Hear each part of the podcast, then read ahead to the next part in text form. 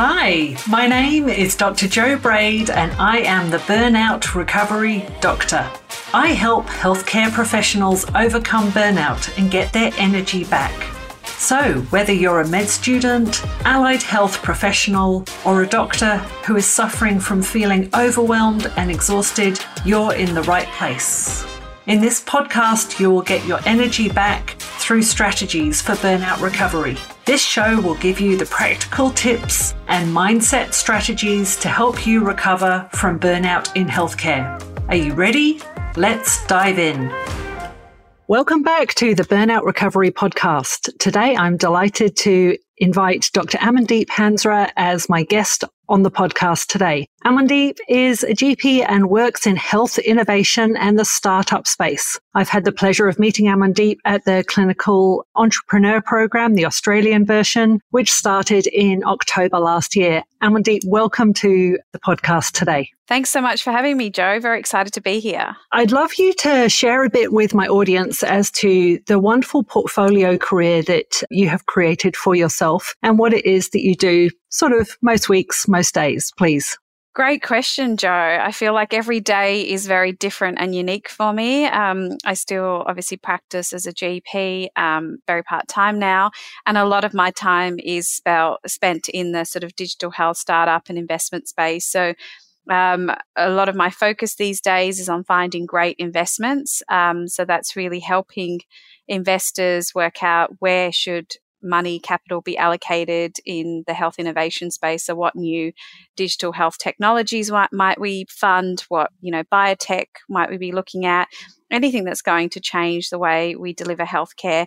And so my goal is really to find great innovation help um, nurture entrepreneurs. And this is part of why i'm part of the australian clinical entrepreneurship program so I really love seeing clinicians step out of their everyday to day and focus on developing new programs, services, technologies, companies that are going to change the future of healthcare. And so I kind of mix my time around working with founders, with investors, working with government, um, and also seeing on the ground what are the problems that are still facing us um, as healthcare professionals. Um, so it's a nice mix, Jo. Every day is different, every week is different. Um, and sometimes I have no idea how the week's going to end, but it's always a great ride. Yeah, yeah, yeah. Wow, so varied, so fun. So I, I think you were one of the pioneers in the telehealth space and you were involved in that even before we had the pandemic and all became so used to telehealth. Do you want to share a bit about how that came and um, and and that sort of pioneering side of health there? Yeah, great, um, great question. So the the whole telehealth journey um, was way before you know anybody really talked or knew what telehealth was. I mean, obviously in Australia we've been doing telehealth forever, although we've never really labelled it as telehealth. Mm. You think back to RFDS days of using two way radios to provide care into rural communities. Um, and that was telehealth, but, you know, we didn't really have a definition for it. We just, you know, used whatever was available to communicate and provide healthcare. And so when I got involved over a decade ago, um, it really was seen as a new thing. And all we were really doing was using existing technology, which was the telephone, um, mm-hmm. to talk to patients. And it doesn't sound that exciting or new or revolutionary, but at the time it was quite, um, you know, a new way of doing care because we weren't used to managing people over the phone. Mm. Um, and so when I got involved in that program, I was really excited because I thought, well, there are ways that we could even improve this um, by using, say, video conferencing or being able to do things like prescribing over the phone, which was a complete no no back then. Mm-hmm. Um, and then it just, yeah, all changed during COVID and suddenly the phone was hot. Everyone was ringing me, asking my advice on how do you do consultations over the phone or over video. You know, what do we need to be worried about? What technology do we need to use? And it was a really exciting time for me personally from a career perspective. Not that I was happy about the COVID pandemic, but what it did do is it brought a lot of my peers on this journey around the use of technology to mm. improve access to care.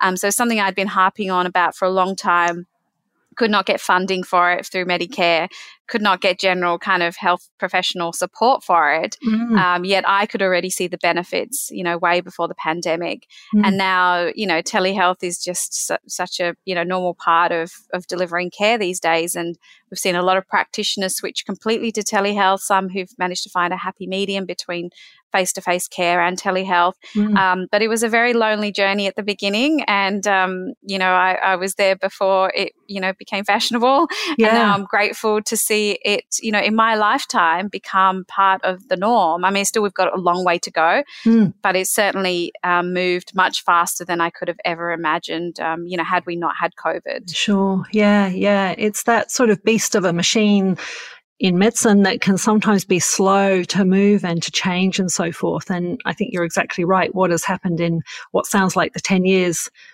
that you've been involved in it has really accelerated due to the like totally unexpected last few years that we've had and the need to be mm. providing medical care when people were barely moving around the streets. Mm. Yeah, absolutely. Yeah. So, so that's like a great healthcare innovation that um, has has really come through quite fast. Um, let's like I talk about burnout on this podcast. So I would love to ask you um, if you've ever been close to burnout at any point in your career, and how might that have looked for you, or maybe not if the case was not.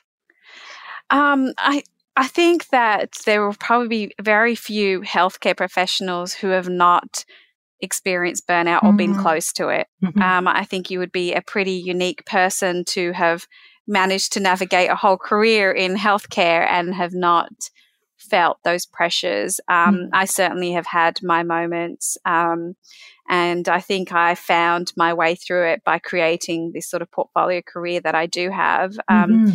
I think, particularly when you're in those younger years and a lot of great, a lot of, you know, important things in your life all coincide at the same time. So you're trying to build your career, you're trying to do training, you're also working, you also potentially have young kids or a relationship that you're trying to focus on, mm. buying your first home. There's a whole bunch of things that all coincide in terms of timing.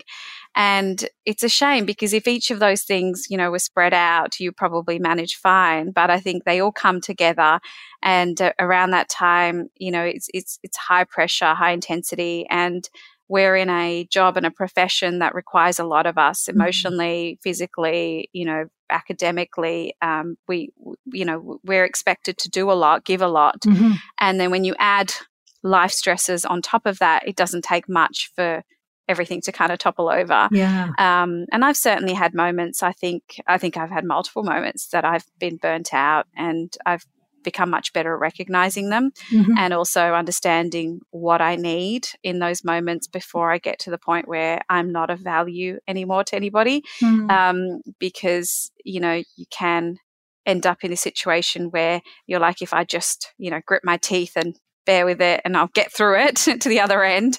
Um, but it doesn't work that way. You actually need to change something. Otherwise, yeah. you know, it, it, does end badly. So, yeah, I've definitely had those moments. I think, particularly when my kids were younger. Mm-hmm. Um, and really struggling with the whole balance of everything and parenting as well.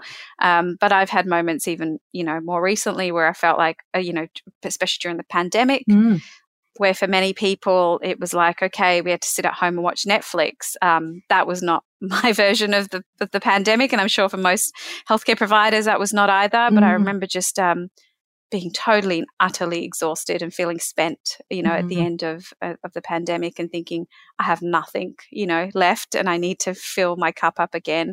Um, but you know, I have managed to navigate myself out of all of those situations by finding that healthy balance of the things that I love doing that fill my cup, that give mm. me energy and yep. allow me to continuously, you know, give give back to this community, this sector that I'm very passionate about. Yeah. Yeah.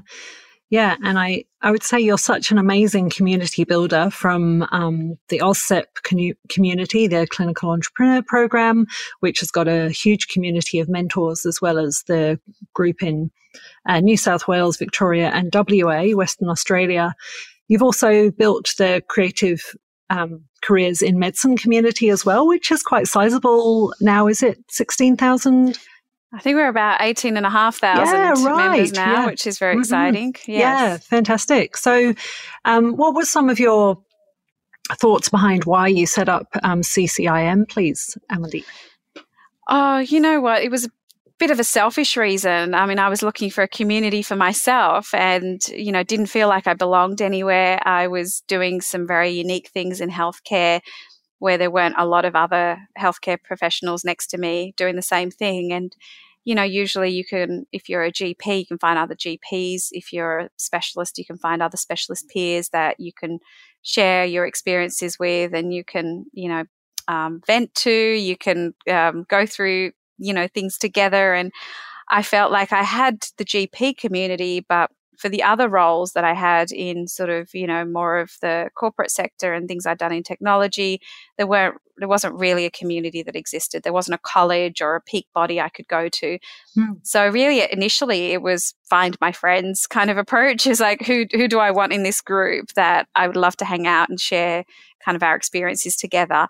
Um, and I'd managed to start to network um, finding these clinicians who had done different things who'd ended up you know running companies or working in technology or you know had taken on leadership roles um, who maybe weren't seeing patients every day mm. and they hmm. had different kinds of challenges and different difficulties to navigate and they still needed peer support and mm. they hmm. still needed a community um, and initially it was just really bring this group of people together um, but what you find is, you know, if you go looking, you know, you find even more. And um, I went looking, and it wasn't just, you know, four people or 40 people. Mm. I think the first event we had over 400 yeah, people right. that turned up.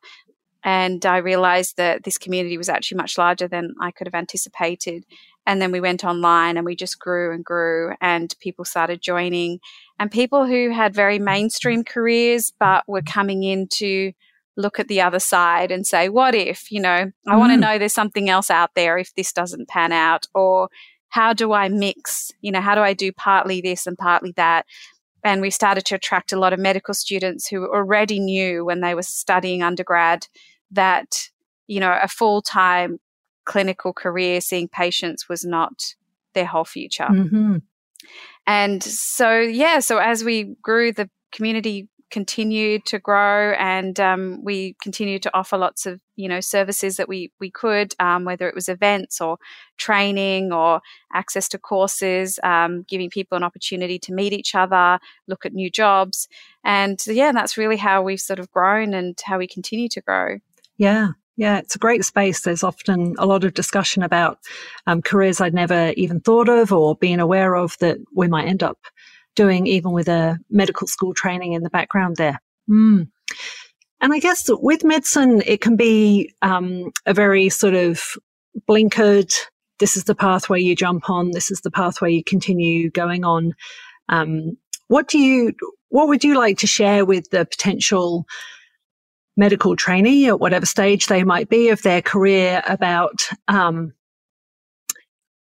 jumping off the jumping off the tracks to try something different, um, sort of the benefits of having a portfolio career, how you might get started with trying something different, um, and and venturing into that idea of a portfolio career. Um, yeah, maybe even share. I don't know. I don't know where your first trajectory was that happened for you, unless you were already doing things in parallel when you were um, a medical trainee.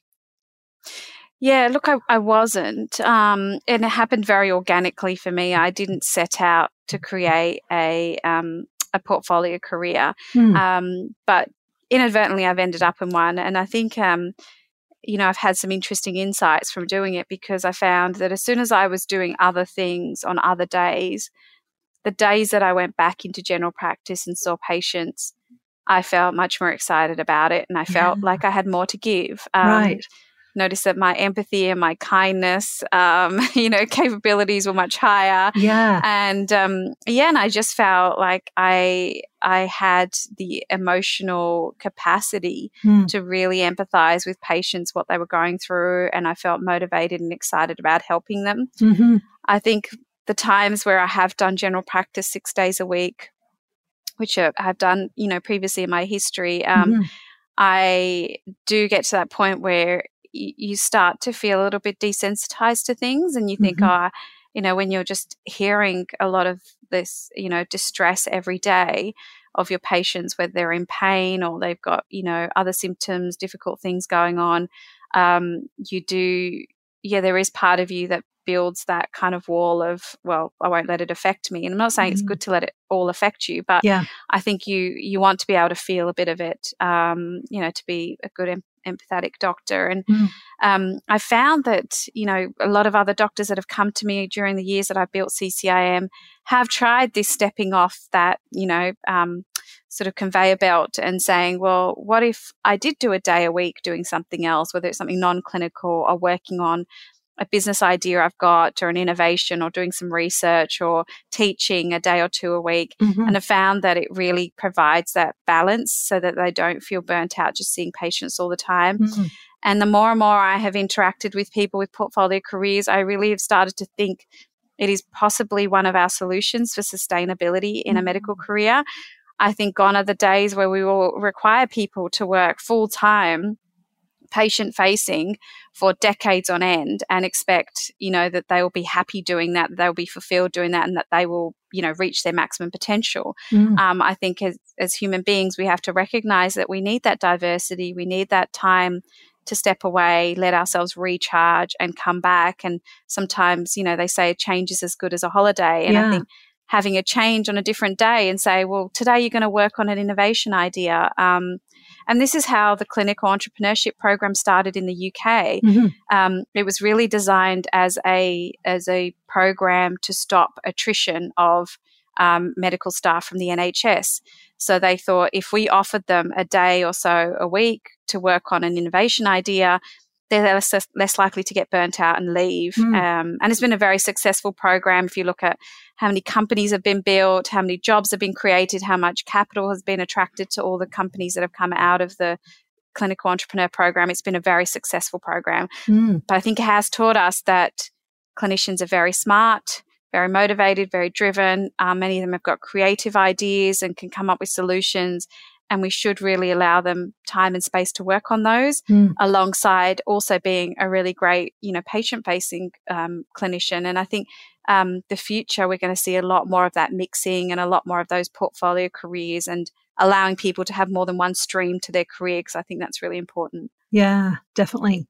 And not trying to squish it into an evening no, on top of six days a week of medicine or like however many on call weeks and on call shifts you have to do in that, but just yeah. allowing like the daytime brain to apply to be applied yeah. to the project that you're doing Absolutely. Um, when you're fresher and it's just that change up i certainly love still maintaining my clinical career in traumatic brain injury rehab medicine as well as coaching as really sort of the mainstay of my career now and yeah. it's such a change compared to how it was before yeah, yeah, what a lovely mix, you know, to to go from one end to the other, you know, and just um, I think it just helps you see the whole. It gives you a whole different perspective as well, and and I think you you may think that your two interests or three interests are not related, mm-hmm. but I can guarantee you'll always find things that you can bring from one role into the other, and there's always value that you can bring from doing other things, no matter how disconnected they seem. Yeah.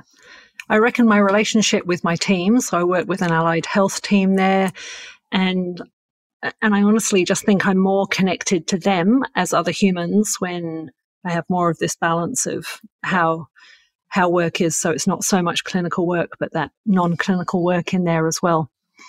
Yeah. yeah. it gives you a chance to miss things. You know, I like that I get a chance to miss the four walls of the practice or I get mm-hmm. to miss sitting in front of a patient. And it's it's terrible when you don't miss it because you're just doing so much of it. I yes. think that's a sign. It's like have a have a step back and you know, and sometimes seeing the big picture and realizing, you know, what you are doing and the impact that you're having is really important as well. Yeah, absolutely. Yeah, sure. Um, great. So I guess for for those people that are maybe doing 100% medicine at the moment, a, a place for them to start or a contact or connections for them to make to sort of um, talk about where they could go or what they could do in addition. I guess could be through your forum on um, on CCIM if it's yeah. good to share that. So that's a- yeah, mm. absolutely. So look, CCIM is a great forum where it's not just me talking, but there's a, a lot of other people contributing great, yeah. you know, advice, wisdom, knowledge. I think the most important role that it plays is also giving you a community that validates your feelings. So you don't feel alone. You know, mm. when you're mm-hmm. sitting there saying, why am I the only one that's going to work every day and thinking this isn't for me or mm-hmm. that I couldn't do this every day or, uh, you know, I should there's this whole sunk cost fallacy where we think we've spent so much effort, time, money, resources in studying this, and we should therefore embrace it and love it and enjoy every single moment that we do it and follow that path that everyone else has trodden for us. And it's like it's okay to feel like maybe this isn't what you wanted to do all day, every day, or you have some other idea that you want to work on. Um, we work for a long time. If you think about, you know, um, life expectancy nowadays and retirement, retirement ages, age, yeah, yeah sure. You, you, know, I don't expect someone to do the same thing all day, every day for the rest of their life. Mm. I think that would be very boring for them. So it's okay. And I think that community gives you that validation. I think the next step is to try and figure out what do you enjoy like what is the stuff that gives you real pleasure what's what's fun for you and jo that was you know you realizing that you love working with people and helping them you know with their coaching with the coaching aspect or mm. you know like doing this podcast and exploring things with guest speakers and yes. you know you find your loves and your passions and then you think who can i talk to or who can i connect with who's already there who might be mm. able to help me who can give me some tips and some pointers and i just challenge everybody to you know, to change things up. So if every year you go to, you know, the, a cardiology conference and you think, you know, that's my my tribe, but you really want to try some other things, maybe mix it up and go to a different type of conference. Mm-hmm. Maybe you go to, you know, a digital health or an innovation conference, or you go to a biotech conference, or you go to a pharmacy conference. You just try something different, sure. mix with different people, and start to get a perspective outside of, you know, maybe the narrow specialty that you work in. Mm. And it's, and I often find it's in those environments that you meet really interesting people um, people don't like the word networking, but I say, you know, it's um, it's just um, opportunity comes from being in the right place at the right time. And if mm-hmm. you're in lots of different places, you get lots of different opportunities. Yes. Um, so the more places you position yourself in, the more likely something's going to come up that just has your name written all over it. Yeah. Um, you know, you bump into someone and then the next week they're thinking about an advisory board for something that they're doing and they're like oh i just met this person at this conference last week. They would be perfect. Mm. and before you know it you know something happens. And so i just encourage people to get out there network meet people go to events. Um, it was very hard during covid but now post covid we can do that. Um, get onto some of the online forums or groups of the areas that you're interested in. Mm. um, and you know the most important thing is just you know use your networks and leverage people because people are actually very generous with their time yeah. and if you ask them about how they got where they were where they are or how might you step out into that area most people will be happy to to talk to you about their experiences. Um, and so you know the worst thing is that they're going to say no. So just reach out sure. ask for help. Um, but i think that's the first steps you know to really start broadening your horizons. Yeah no, great tips, great ideas there. I'd also add to that list of consider maybe a retreat. I think there are more yes. and more doctors that are running retreats like Dr. Emily Amos, who I've interviewed yeah. way earlier on on this podcast. She runs beautiful retreats for doctors all around Australia, and you can be guaranteed to meet doctors from all walks of life Absolutely. with yeah. her very grounding and centering kind of approach of well why am i here and what do i really want with this one yes. special precious life we have yeah and I think, I think another yeah. point I'd love you to um, talk around would be how quitting isn't necessarily the answer. And I hear that coming out from the NHS or the UK version of the clinical entrepreneur program.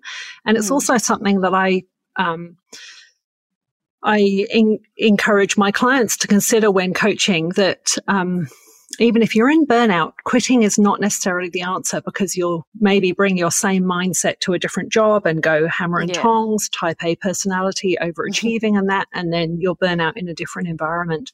Yeah. Do you have any thoughts on that concept, please, Amity? Yeah, look, I mean, I think part of um, the evolution of CCIM has been that when we first launched, I remember speaking to some people in the medical um, field who were who were like, "Oh, you're just encouraging a whole bunch of doctors to quit medicine, mm-hmm. and mm. that's not what we need, right? We need workforce." And um, and and I was actually, you know, complete disagreement about that because I said I'm not actually sitting here encouraging people to leave.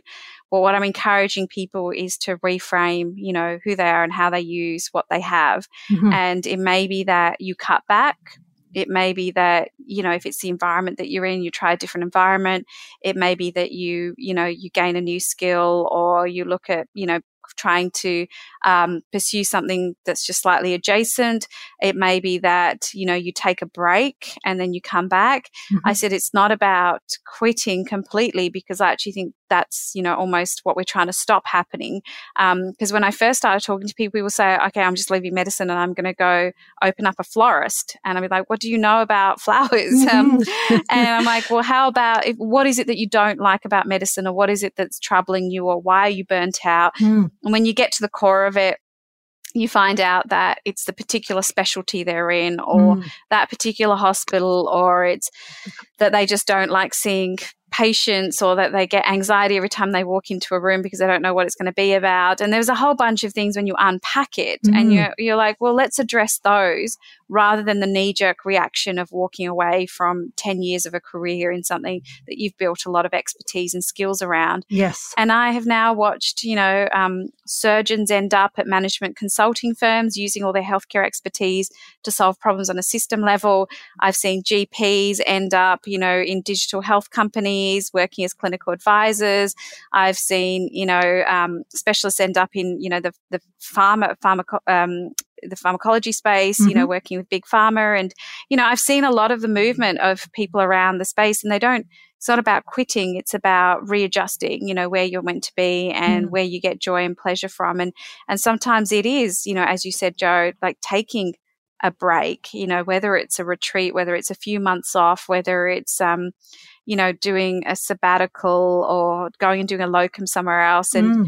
And just getting a different perspective, getting away from your every day to day and saying, how can I look at this all differently and how can I do the work on myself to figure out what is it that's not working for me? Um, and there's lots of solutions. It doesn't have to be just quitting. It's never just binary. I, you know, yes. I'm here or I'm not here. It's yes. like, no, there's lots of shades of grey in the middle where we mm. can work through and you know actually help people continue to offer their gr- tremendous skills back into the sector. Yeah. Yeah, so so great to offer that and suggest that to people who in burnout can be quite black and white in their thinking yeah. as well. So let's just peel away some of the layers and just see if there are the the shades of grey underneath there. Okay, the final question I'd love to ask you, please, Amandeep, I ask all of my guests is if you're happy to share a part of your self care routine that you really love or you rarely miss. Um, part of my self care is having to be in nature. Um, so it's really important. And I know when I get to that point, um, you know, obviously try and do it on a weekly basis. But, um, you know, when you live in the city, in the middle of the city, it can be hard just to escape and get away. But mm. for me, it's like finding that space and just being, um, you know, with, you know, alone often and being with, you know, the ground and being around nature and greenery mm. and just feeling like refreshed about like this is this beautiful earth that we're part of. We're so lucky to be here, so lucky to be alive and and also reminding yourself how small you are like the you know particular trips to the ocean and i live really near near to the beach which mm. is great for me mm. and just looking at the mighty power of the ocean and reminding yourself that you're just this tiny little thing you know and that nature is so much bigger than us and mm. we you know we just we've got to go about our lives just remembering the perspective that you know your problems may seem big but actually we're all just little things floating around on this earth yeah. and it's never that big so i i like that it grounds me and i can always tell that i'm heading for burnout if i haven't been in nature and haven't stocked up on all of my um, you know exposure out into yeah. into the beautiful world that we live in so that's really something i can't do without Sure, sure. Love it. Great. Thanks for sharing that. Well, Amandeep, it's been an absolute pleasure having you here on the podcast today. We'll be adding um, links to the show notes of where people can find you and also links to creative careers in medicine if people are curious about finding that there.